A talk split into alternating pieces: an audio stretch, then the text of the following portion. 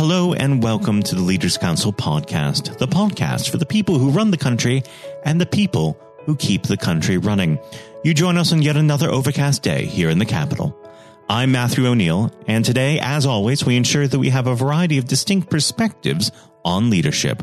First, we're joined by Dr. Daryn Houghton Reese, Chief Executive of Zinc, a dynamic leading arts and education charity that believes passionately in arts without exception. Daryn, hello. Hello, Matthew. How are you? Very well. Thank you for making it on the program today. We might as well dive straight in. What does the word leader mean to you? Uh, I think it's probably a, a, a, number of things. The most important one I would have thought would be almost teacher. Um, I don't think that anybody who leads uh, should not do so by example, or at least have the uh, relevant experience to be able to pull back on that and say, this is how we should be doing it. This is how it's been done before. And how would you describe your personal leadership style? Um, I like to be as collegial as possible. Um, we have no um, defined hierarchy as such at Zinc. Uh, I'm nominally in charge of the bunch of reprobates, but uh, we, we, in quotes, muck in together. Um, obviously, my idea of uh, management style is that you manage upwards. So it's my responsibility to be talking to the governmental departments, to the infrastructure that we operate within, rather than having to micromanage the people below me. Uh, the people below me, if they need to have a, a, a daily um, injection of what they're doing and why they're doing it, then they're probably the wrong person in the role.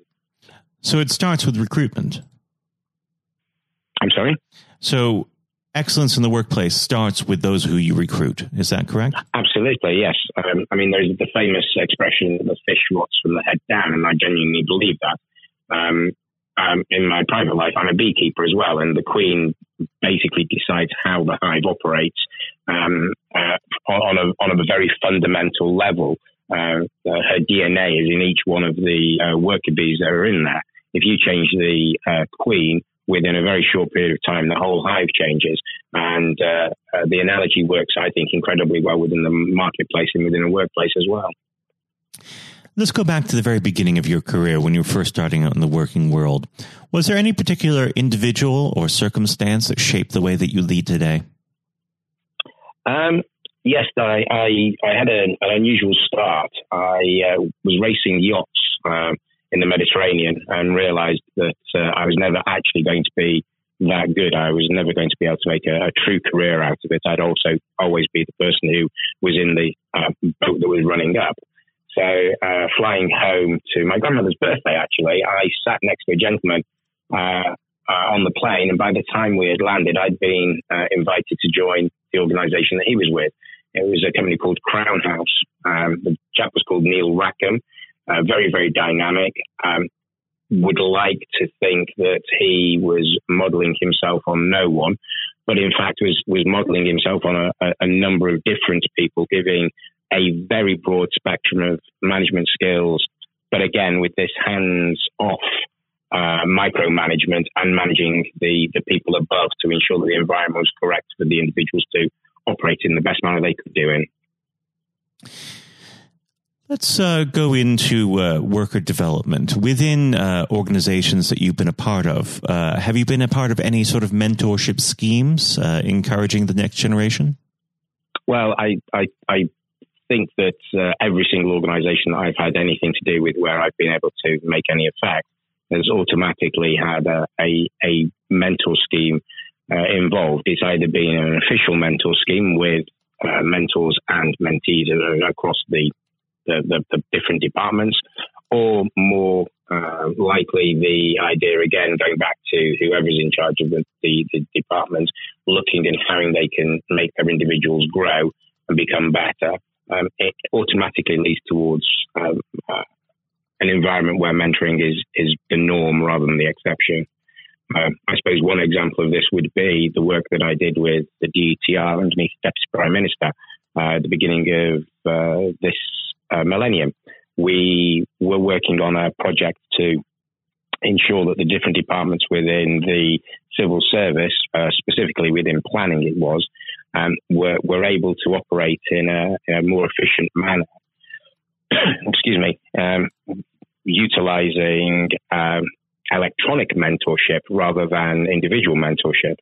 Um, this meant that there were a, a structure was built, a tribe structure was built, where individuals within a small planning department were able to access other individuals' uh, personal details that had been put on there by the individuals themselves. The next layer up, so one department talking to another, you were able to find an individual and what they specifically did within work. And the layer above that, you were able to find which department it is you needed as the umbrella organization. I'm terribly sorry. Um, this obviously then led to um, an easier assimilation of individuals and their working practices within the smaller group, but also meant that the environment that the um, group operated in became more and more open, uh, with far less of a push environment uh, where, where information is being deluged onto individuals who don't actually require it, and more of a pull environment where the individual was looking to get the information and bring it back to themselves. Uh, that was 98, 99, I believe. Now, if I was to ask you who the greatest leader was objectively, living or dead, who would that be? Uh, I think it's an incredibly difficult uh, question to answer, I'm afraid. Um, I mean, there are people that nobody would have ever heard about. Um, one of the greatest leaders I, I ever knew was a gentleman called Mr. Burkhead. I never knew his first name. He was a senior uh, master at my school, and he engendered a, an environment and a, and a feeling within people which meant that they could do anything and and strive to be the best they could possibly be. Um, I've no idea what he had in him to do that. I was too young to be able to analyze it but he was one of the greatest leaders that I've ever known. Um, but I suppose on a, on a more um, obvious level, you would be looking at anybody within the um, their own chosen environment who has been able to bring the best out of people. Uh, I mean, one that everybody goes on about is Churchill. Uh, whether or not Churchill was able to bring out the best of people on uh, within his government, I'm not sure of. Uh, um, however, he was able to be the figurehead that ensured that people within the country were the best they could be. Um, we can look at the people, some of the people that have done work with the McLaren uh, racing team, uh, individual engineers within there. They have been incredible leaders uh, of their teams to be able to make these micro adjustments and alterations, uh, alterations to make sure that the, the, either the motor vehicles or their other areas that they've now gone into are, are the best they can possibly be. Now, unfortunately, our time together is very quickly drawing to its close. But what does the next 12 months have in store for Zinc? Uh, well, Zinc, um, as as, a, as an organisation, uh, is many faceted. We we bolt on soft skills to individuals who perhaps have not had the best start in life. But we also have a theatre, a cinema, we have a 25 room residential block. We have um, um, assisted apartments, um, and we have um, a nursery and a theatre school that operate within the building as well, as well as acting as a community hub. So, my ideal over the next 12 months for Zinc would be for that to maintain its position within the uh, community and within the, the field. But we are looking to expand and become more of a mainstream educational establishment as well. So we're, we're, we're looking to uh, bring our uh, educational offering to more people. Daryn, it's been an absolute pleasure discussing leadership with you, and I very much hope that you come back on the program at some point in the near future. Daryn, thank you. Thank you. That was Dr. Daryn Houghton Rees, Chief Executive of Zinc. And now, if you haven't heard it before, is Jonathan White's exclusive interview with Lord Blunkett. Uh, we're joined uh, today by uh, David Blunkett, Lord Blunkett, former Home Secretary, former Education Secretary. David, thank you very much for joining us today. You're very welcome. Uh, it's always a pleasure, but uh, since we are talking around the theme of leadership, it would be remiss of me if we didn't start with the leadership election going on in the Labour Party. Apart from, I'm sure, your delight that a certain someone is leaving a post, what are your thoughts on it so far? Well, I think the party membership are going to make a very clear decision. Uh, are they in, in the stands watching, or are they on the pitch playing? And if they want to play, then the two candidates that are in for the future are Lisa Nandy and Keir Starmer. I'm personally backing Lisa because I think she's a brave woman with a tremendous amount to give. She's got really good, positive ideas. I like them because they're about building from the community rather than command and control from the centre. They're about a new form of social democracy and socialism rather than trying to replicate a failed past. And she can reach out to people that others can't. So I'm I'm giving her my backing. I think Keir Starmer is very professional, mm. very able, and presents extremely well. And I, I hope that one of those two uh, actually come through in the election on the fourth of April. Uh, there has been a lot of criticism, especially from. Uh, for uh, candidates a little further left um, than them who've criticised even the last Labour uh, uh, government as being part of 40 years of Thatcherism. Yes, I think it's really unfortunate uh, particularly when new MPs come in having seen large swathes of their colleagues lose their seat, uh, to roll up the 13 years of Labour government with everything that I'm so proud of. I mean, I, we, we were not neoliberals or anything like it. We were able, in the first 10 years, certainly, uh, which I played a part in, to be able to turn the economy around, to invest in health and education, to be able to transform people's aspirations and their hopes for the, the future. And that included ensuring people got the minimum wage, which we never had before. Sure Start to nurture youngsters from the most moment they were born, transformation in the quality of education. And all these things actually add up to helping people to improve and change their lives for the better. And anyone who thinks that's not good and that isn't a government to be proud of needs to answer the question what shibboleth is it that you would want that would actually have done more to change those lives? I can think of two or three myself in terms mm. of uh, dramatically taking on uh, inequality, although half a million children were taken out of poverty in those years. I can think of being even tougher on crime, even though I was dubbed as one of the tougher Home Secretaries, because the people that I cared about most were, on the whole, not exclusively, but mainly the victims of crime. I can think about taking on the very, very rapidly growing transnational power of the big tech, tech companies, which we still need to work through in terms of how we do that from a, a single nation just off the coast of Europe, and how we work internationally without getting caught up in wars we don't want to be involved in. But how, how are we international? in a way that ensures that we play our part in making a better life for humanity as a whole rather than disengaging and becoming alien from the rest of the world. Th- those are big questions for the social democratic left, particularly with artificial intelligence and robotics changing the world of work forever, I think, in the next 20 years.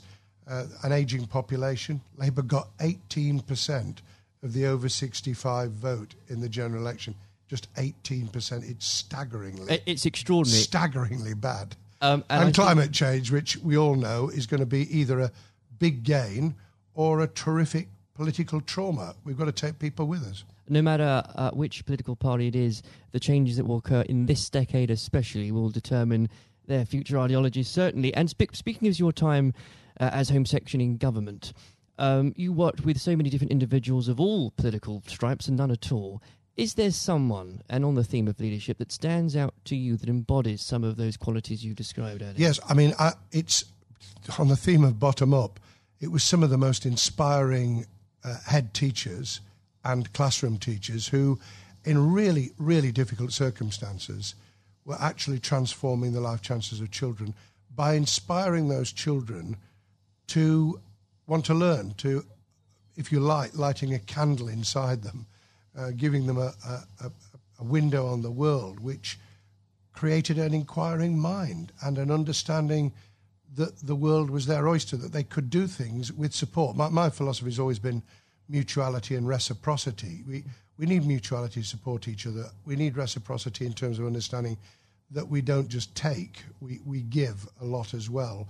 And I suppose that really comes down to uh, if you're prepared to do something for yourself, we're prepared to do something to help you. And that's fundamentally in education, but it is in all sorts of walks of life as well. So you can have innovation, you can have entrepreneurship and creativity in, in business, you can have the way in which people turn things around for themselves. Small businesses have done that. The contribution to uh, new ways of doing things, of thinking differently about our economy. Th- those are all grit to the mill. Those are the things we need to do. And we can do them together. It's not that you're on the side of the devil if you're an entrepreneur or you're on the side of the angels if you work in public services. We, we are mm. dependent on each other. Oh, you can't have one without the other. Yes. Um, and I think to coin a term, uh, uh, extraordinary, ordinary people, and especially when it comes to giving your answer, David, to uh, teachers, to carers, people that honestly don't get the recognition they deserve on a day to day basis. And without them, half of society wouldn't function. completely. I, I, call it civil society, which functions even when government isn't functioning. It's what it's the glue that holds things together. It's people working and living and having their being together and recognizing that they are dependent on each other. I, I've obviously met incredibly inspiring leaders in a different vein. I was very fortunate to have met Nelson Mandela three times. Uh, I met Bill Clinton a number of times, both of whom, in very, very different ways, were inspiring leaders. I've met people in leadership positions who couldn't take a decision to save their lives. Uh, Tony Blair famously said in the, his conference speech the year before he stood down as Prime Minister, and I, I knew exactly what he meant. He said the worst ministers are those who won't take decisions, and anyone in a leadership role needs to A, know why they're there, what they intend to do with the uh, authority mm. that goes with being a leader and a manager, and then how to draw people in as a team to be able to implement it so that it's a team approach. It's not someone out on a white charger, it's someone who can mobilize, motivate, provide incentives for people to feel that they're part of the solution as well. Uh, and I think whether it's politics, whether it's business, whether it's sport, it's exactly those qualities that you need to succeed in any of them. Yes, it is. And if people recognize that and they have a clear idea themselves, they, they have and build, because you can build leadership qualities they know how to manage their own time and their own emotions because we all, from time to time, feel like really losing our temper. And I don't pretend for a minute over the years that, that, I haven't. How, how to control your own feelings and emotion and how to bring the best out in other people's. How, how you work out that people who are really good don't threaten you, they complement you. People who have complementary skills to you are really valuable. And I suppose the ability to listen, not just for its own sake, mm. but to listen because you are conglomerating, I suppose you would call it plagiarizing thoughts, ideas, ways forward from everyone around you. I often think that um, football managers wouldn't do too bad a job if they actually talked to the fans after the game. Well, everyone knows, uh, David. You know you're a, big Sheffield Wednesday fan. It I know. Can't be easy having to hear the it, praise of Chris Wilder and Sheffield United every week after no, week. No, it isn't. Although it's damn good for Sheffield, so I'm being a bit magnanimous at the moment. That's very good about Sheffield United in the Premier League because it it it's change. It does change. It lifts the image of the city internationally. If you're not just because it's Sheffield United, but because if you're playing Liverpool uh, and you're playing Man City then that's a global audience. You're immediately beamed across the world. So that's good. I, I, I could cry sometimes. We can we can beat uh, Brighton Premier League side in the FA Cup at Brighton. We can beat Leeds at Leeds. I was there when we beat them 2 0 in January. And then you can And then you lose 5 0 at home to Blackburn, and half the fans were out of the ground by by half time. What, what, would a manager Blunkett say in this situation? I, I would have asked myself a very simple question. What went wrong with motivating those players so that when they came out on the field, they walked instead of ran? They didn't have any of the passion they'd had the week before at Leeds. They showed no drive and incentive to take hold of the game. What, what went wrong with the same players who'd played very well the week previously. And if you can answer that question, and there may have something may have happened. Who knows? Something during the morning before the game started, something may have gone sour. You get the answer to that question, and you then start to ensure that we never, never do this again. Yeah, well, I'm a Chelsea fan, so I'm beginning to feel your pain at the minute. Um, but I would like to pick up on another point you just made, actually, David, about choosing a strong team, people that complement you. A lot of criticism that uh, Theresa May got as Prime Minister was that she tended not to pick, perhaps, the more ambitious, the more uh, uh, uh people, uh, uh, ministers that might well challenge her. One of Boris Johnson's, for all his faults, he has been said in the past, he's a man that picks people that are good at their briefs. Do you agree with that? Well, I'll reserve judgment on that until I see the outcome of the reshuffle, which, as we record this podcast, has not yet happened. Mm. And I imagine I, I would be very surprised if he didn't have quite a brutal reshuffle, not just to get people in who he likes, but people who are going to be really sparky and able and clear at doing the job because you can have all the best ideas in the world. You can pronounce on what you're going to do, but if you haven't got leaders in those departments prepared to do it, if they're just toadies, by the way, and there is a tendency, a new mm. prime minister, large majority, got to be very careful that you don't pick people because you're receiving the echo of your own voice uh, when you're speaking to them, but get able people in. I, I, I won't comment on some of the less able, but there are clearly in the cabinet as I speak at the moment people who are really just not up to it. I mean, incidentally, anyone who won't be cross examined by decent journalists on the BBC, changed their minds recently about mm. Sky, isn't worth their salt. If but part of being cross questioned is to demonstrate to yourself that you've got a grasp of your brief that you believe in it and that you can persuade people of it. And if you can't do that under real cross examination rather than sitting on the sofa for a, a, an easy morning television program, get out of the business. You know, don't don't do without it. a doubt. Yeah. Uh, that's and also I should add that is how uh, Leaders of All Stripes earn that respect in the first place. But there is a question, isn't and there? And try and answer the questions. That's, that's what I always tried to answer the or questions. Or be very good at avoiding them. Either way. Um, oh, well, the, the way of avoiding them is to take it head on and say, I'm, I'm not going to answer that question, explain why. Quite. Uh, the um, And I think that one of the great things about uh, the Leaders Council, especially, is that um, it takes and talks to people again from all different backgrounds, leading something very different, whether it's a charity, whether it's a business, whether it's in politics.